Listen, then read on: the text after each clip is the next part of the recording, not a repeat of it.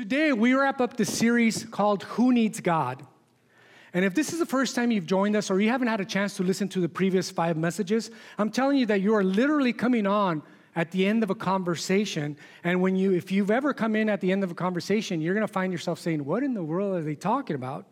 So I encourage you to visit our website or to download our app so that you can listen to the previous messages because it'll make today make a lot more sense if you do that.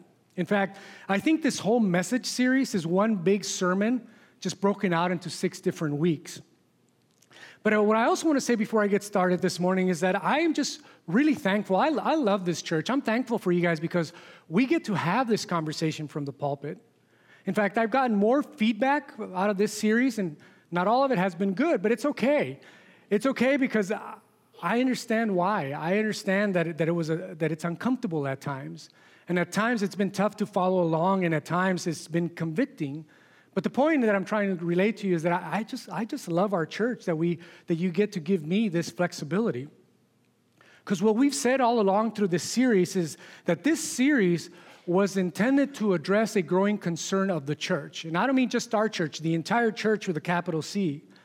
And that is that we've seen a growing number of people that are either walking away from the faith, thinking of walking away from the faith, or those who believe, sort of believe, but they have yet to fully commit or to fully surrender. And not throughout this whole series, it has never been our intent to convert anyone, whether they were atheist or not. But it was their intent to ask those who grew up in the church to, that, that either left or are thinking of leaving, or we are asking you to come back. That's what this whole thing is about. I want you to come back to the faith of your childhood, but not necessarily your childhood faith. Essentially, we are inviting you. This whole series is an invitation to begin an adult journey of faith or to continue or to commit or recommit in your adult journey of faith. Because if you put your faith in the back burner for a could, it could be a really good reason, like a bad church experience or, or something that you learned in college that you couldn't reconcile with Sunday school, whatever the reason may be, I just want you to come back and at least start asking the questions that perhaps an adult would ask about their faith. And it's okay. I mean, we've said all along, it's okay. Just bring your science with you. In fact, I said that first service, and right in between services, I was having a lot of science questions right after this message, which is good.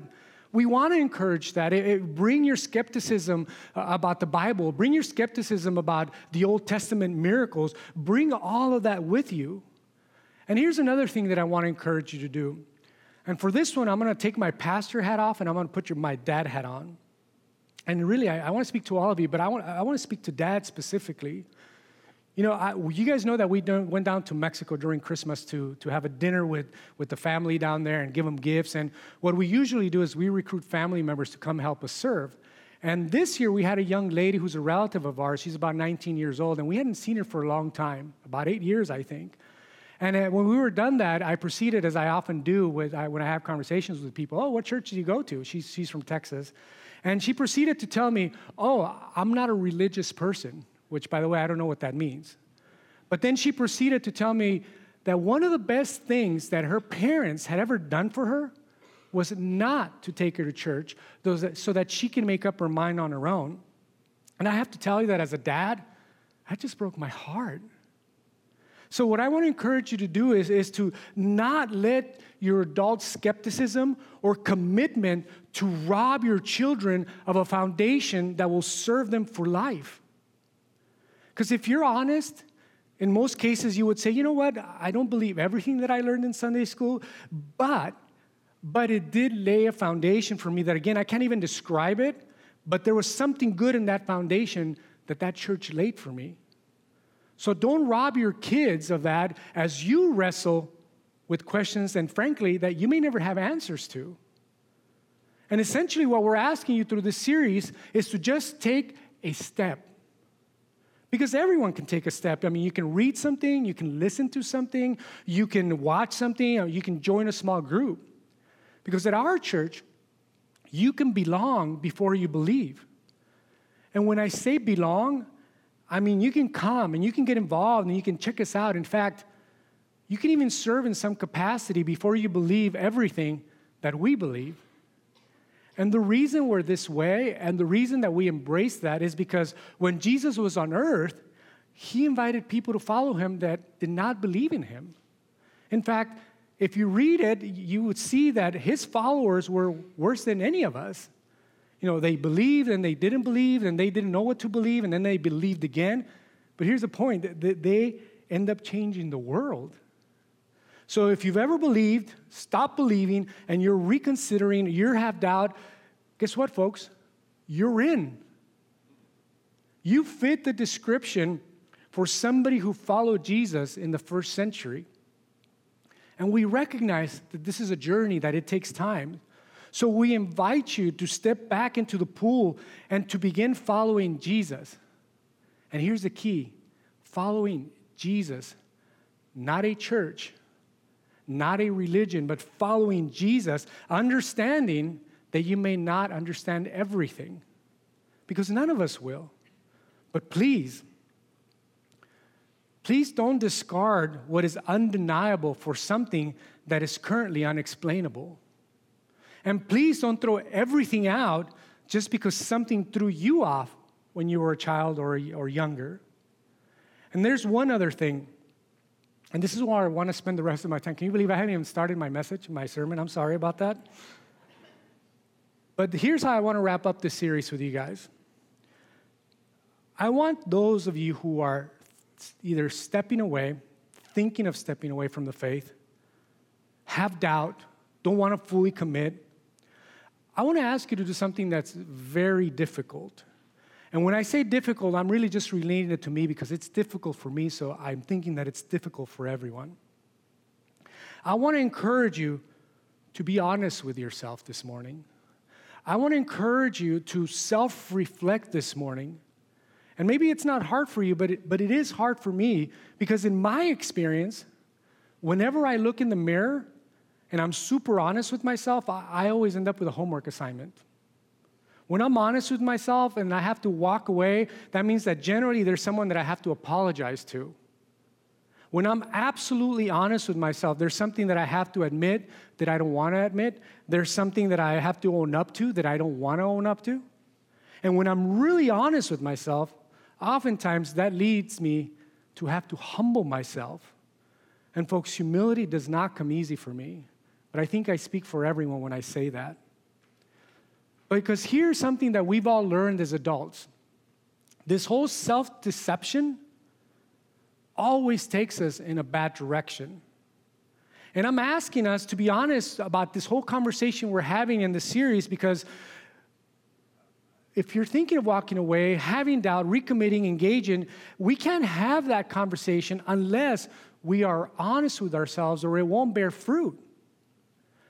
And we know this because it, when we're not honest with ourselves, you can't get to where you need to be. In fact, we end up getting stuck and we end up putting a lid on growth or we cap our growth. And, and here's how we know this because if you think about it, I mean, think about your adult life or your adult family life. Think how different it would have been if that person that was close to you, maybe it was your mom and dad, think about what would have happened in your life if they would have been honest with themselves.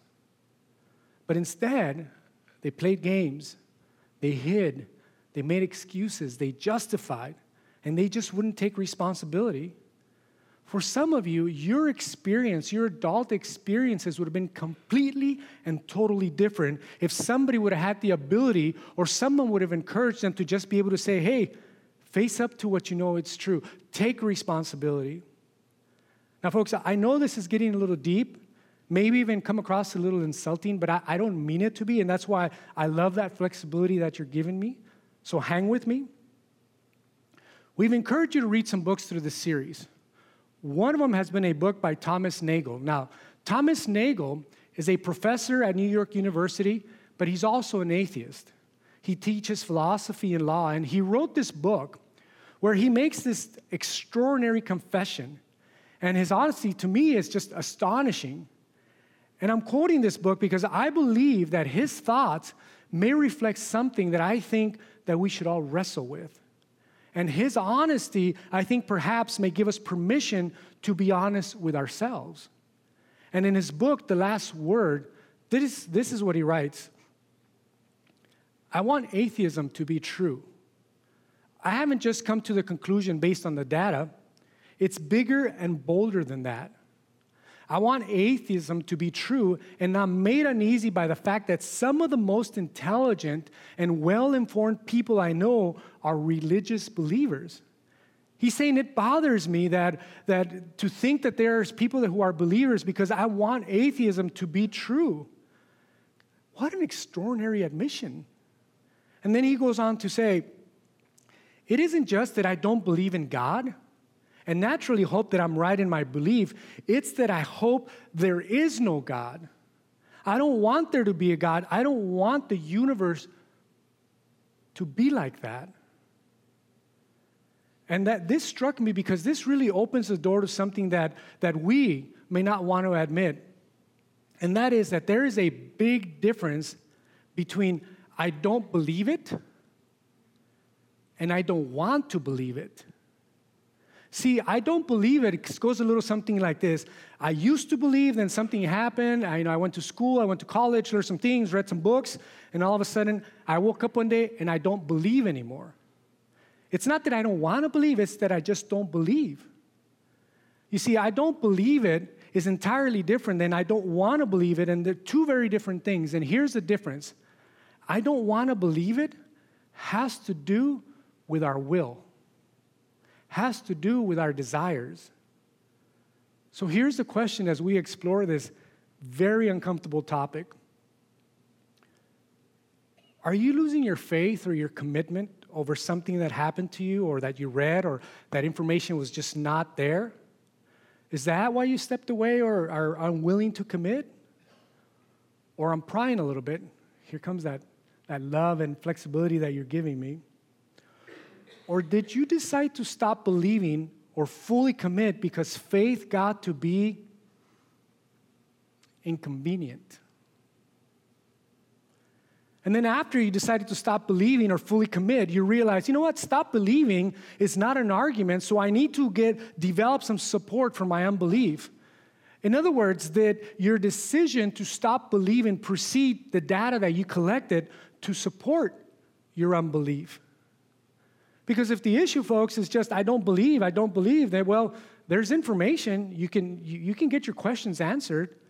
There's all kinds of things to explore. There's all kinds of books to read. If you want God to exist, if you want to fully commit, you can get answers. And if you seek answers, you will find answers. But here's a tough one. And here's where I want us to be honest. If your departure from the faith or lack of commitment was around will and desire, if it was around, you know, I just don't want it to be true because it's inconvenient. I don't want to do something that I don't want to do. If your departure from the faith was around will and want, I have to tell you that anything that I say, any information that I give you, or anybody else for that matter, will never suffice. You know, that's why sometimes you argue with people and your arguments just bounce off of them. In fact, Blaise Pascal, who's this 17th century mathematician, physicist, philosopher, you know, I think he, he died at the age of 39. He was, he was a child prodigy. He says something that's very profound. He says, People almost invariably arrive at their beliefs not on the basis of proof, but on the basis of what they find attractive. Are we not all guilty of this? And of course we are. And here's why because very few of us, myself included, and maybe you're the exception here, but very few of us are on a truth quest. We don't wake up every day, you know, I just want to know the truth and I'm willing to abandon all of my assumptions. I'm willing to abandon my entire worldview if only I could get the truth.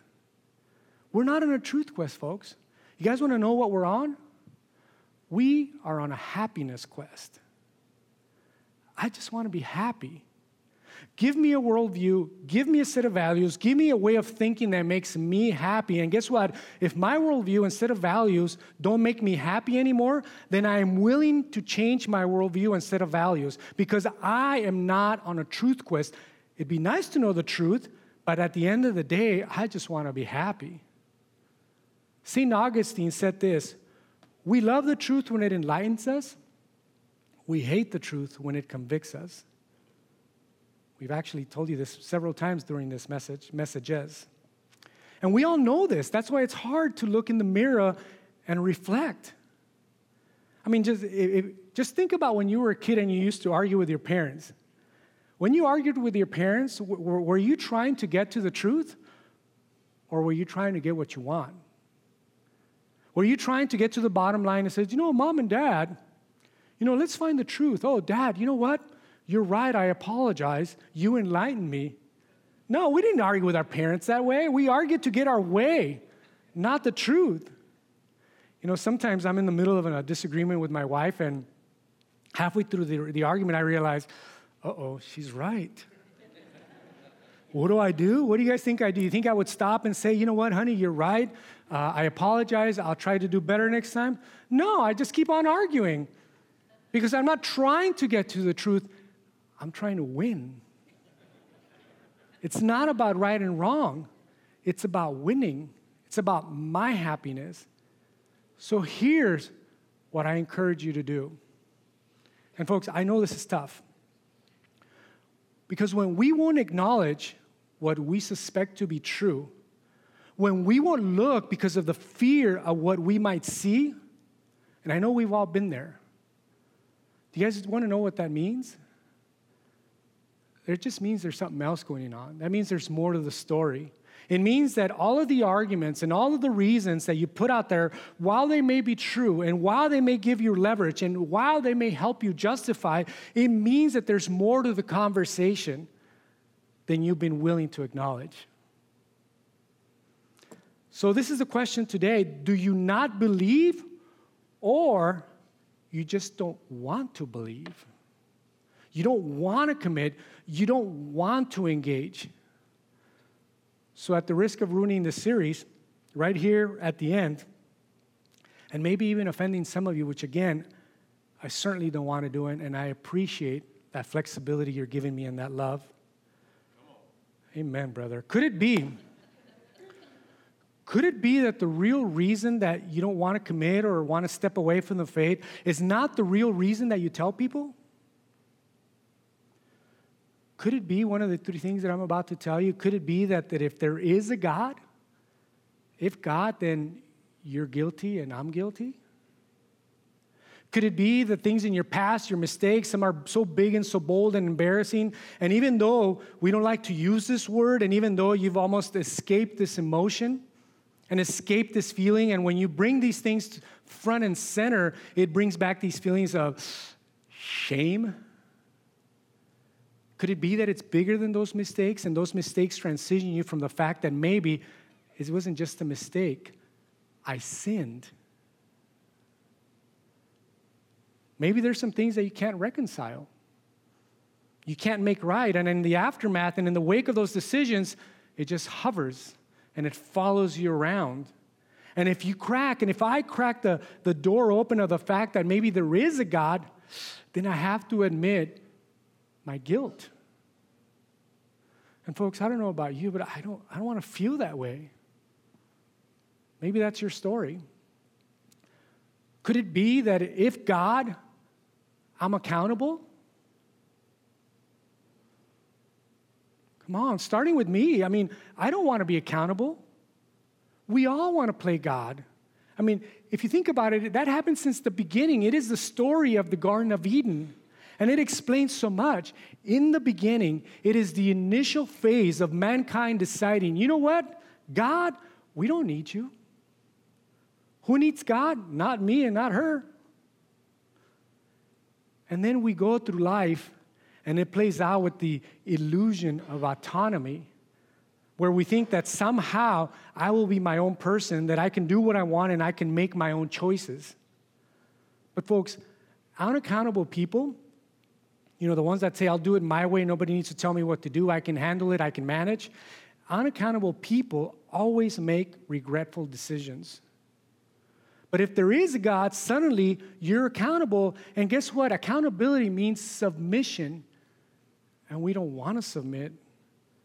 We don't to admit God means that you have to submit to God. So instead, Some of us, we live some of these loud, busy lives until life gets our attention. And maybe it could, could it be that maybe if there is a God, then I am, I can't even say the word.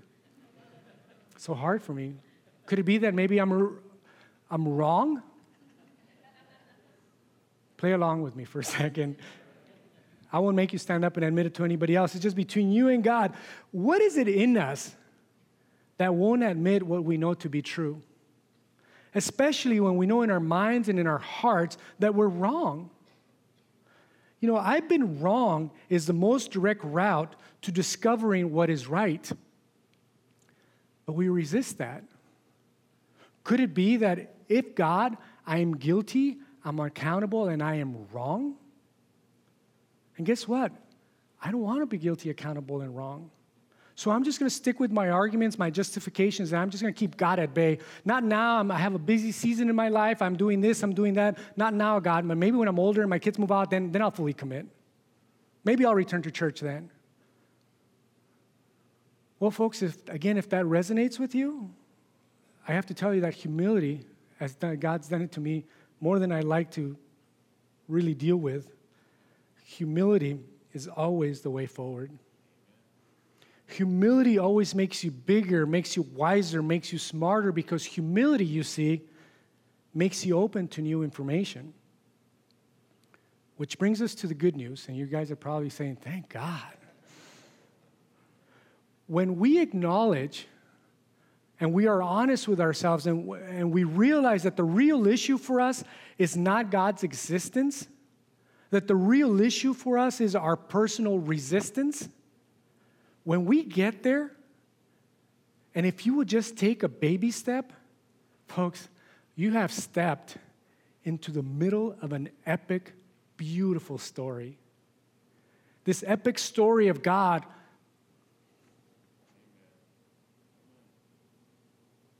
I just can't believe he does that.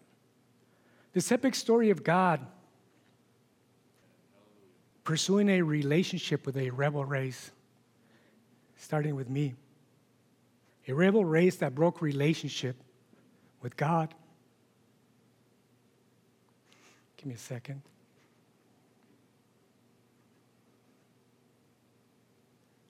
And I'll tell you why this is great news. Because once you're willing to admit that this isn't about God's existence, that this isn't actually about science, that this is about my personal resistance, once you are willing to admit that,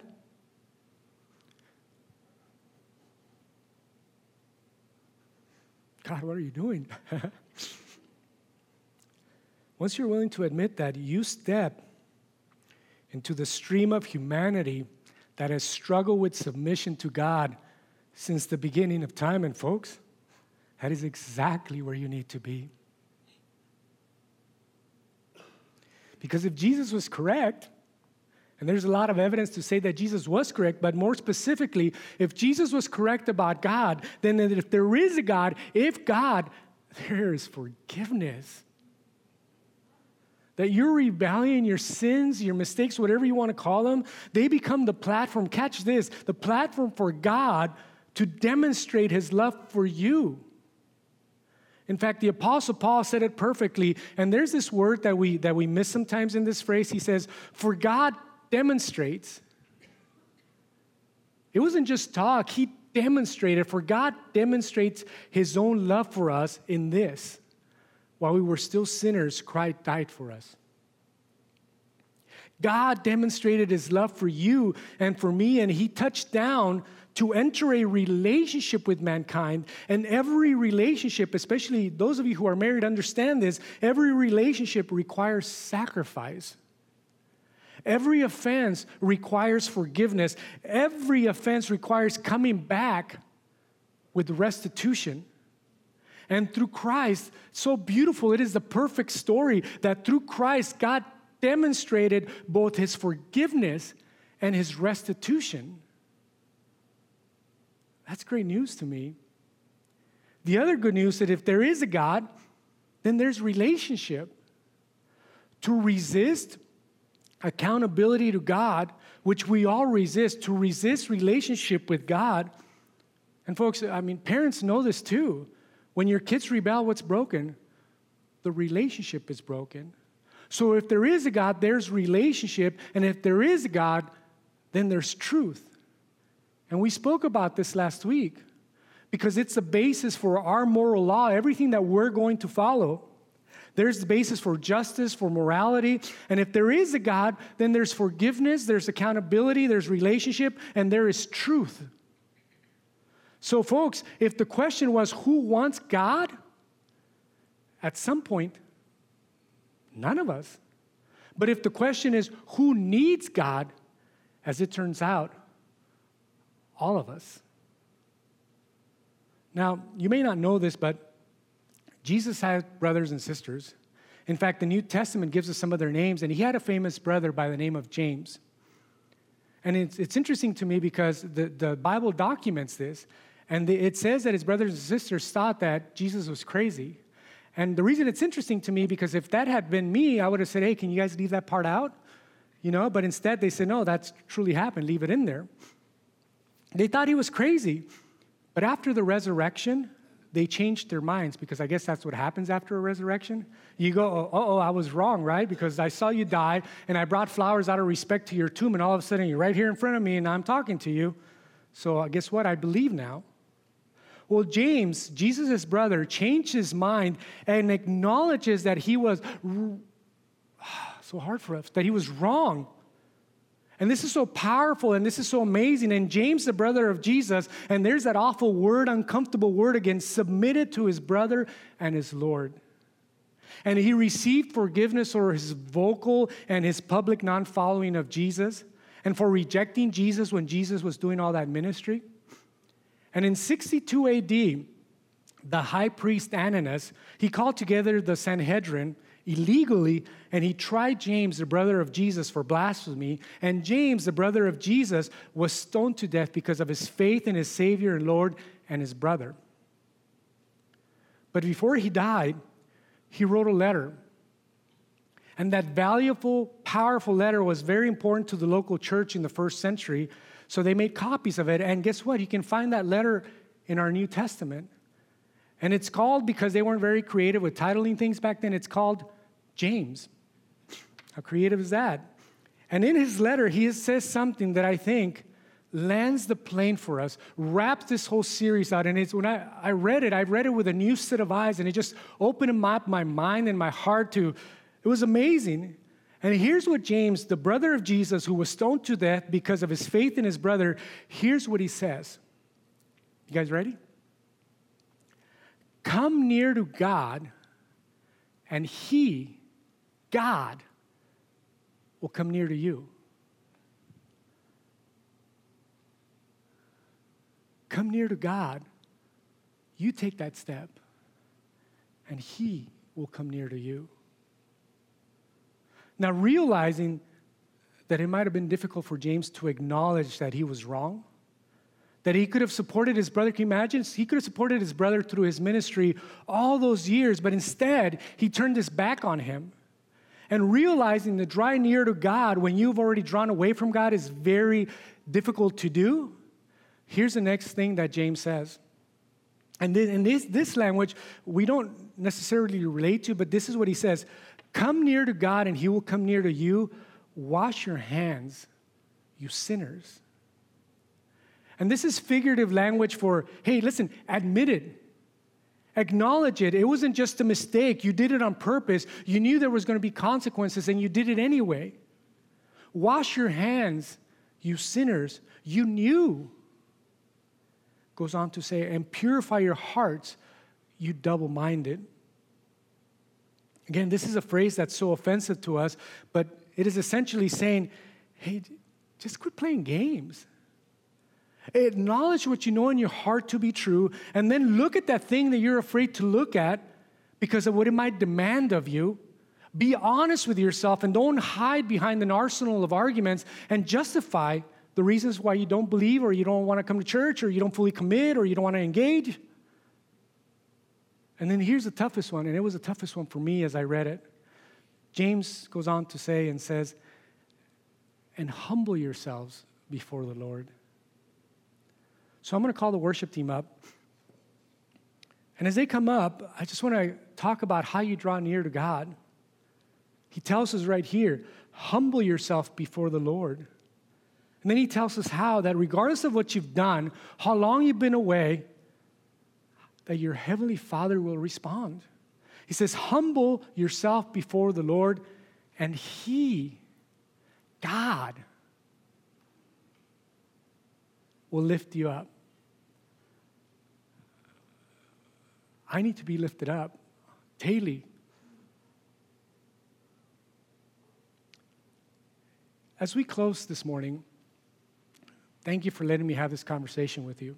I know it's it is what God wants it to be. I just want to encourage you that as the worship team sings this song, it's, it's a song of reflection. We're not going to stand up. You can sit in your chairs, you can close your eyes, you can sing along. I just want to encourage you to do what I asked you to do since the beginning to be honest with yourself and not be honest with me or this church, but it's between you and God, and just reflect this morning on what God would bring to heart and mind that you need to be, that you need to admit. What would God reveal to you? Reflect and respond. You know, in fact, I left a couple of lines in your notes outline. Maybe you don't want anybody to know. Use your app. But I believe God is powerful and He will reveal to you if you ask Him to reveal whatever it is He wants you to learn from this message. He's faithful. Remember, it's between you and God. And maybe for some of you, you've never accepted Christ, and it starts with commitment to God. Maybe for some of you, it's repentance and saying that I'm that hard word that is so hard to say. I will sub, oh, submit. Maybe it starts there. Maybe it's a recommitment. I don't know. There's, there's no limits to what God can do. So let's bow our hearts and let's let the Spirit of God make us humble. And then I'll come back and pray for us.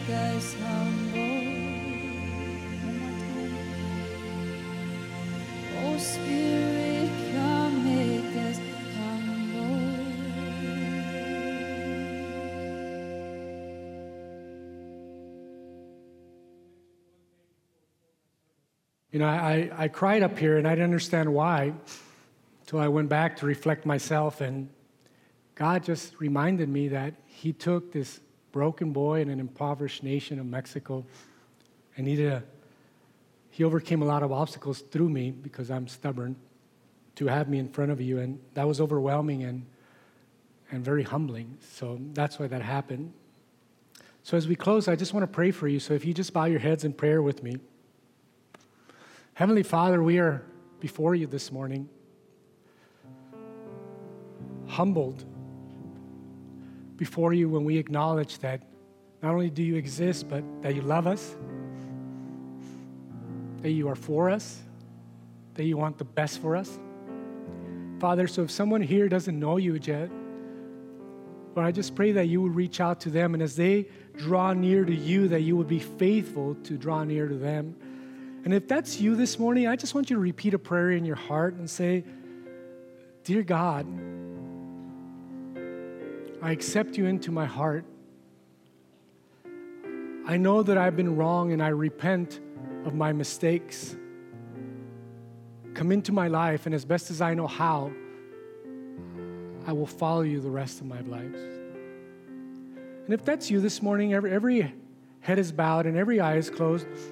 I just want to know if anyone made that commitment because I, I just I just want to pray for you as we go along. Anyone here make that commitment for the first time? If there's someone here that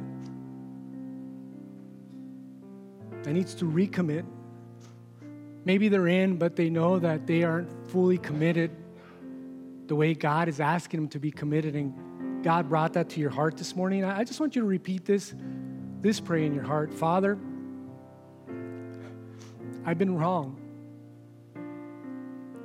Forgive me, Father, for not doing the things that I know to be true. Lord, and I ask that you would just help me, maybe with my unbelief, maybe with my commitment issues, Father. Help me as only you can help me to be the best follower that I can be.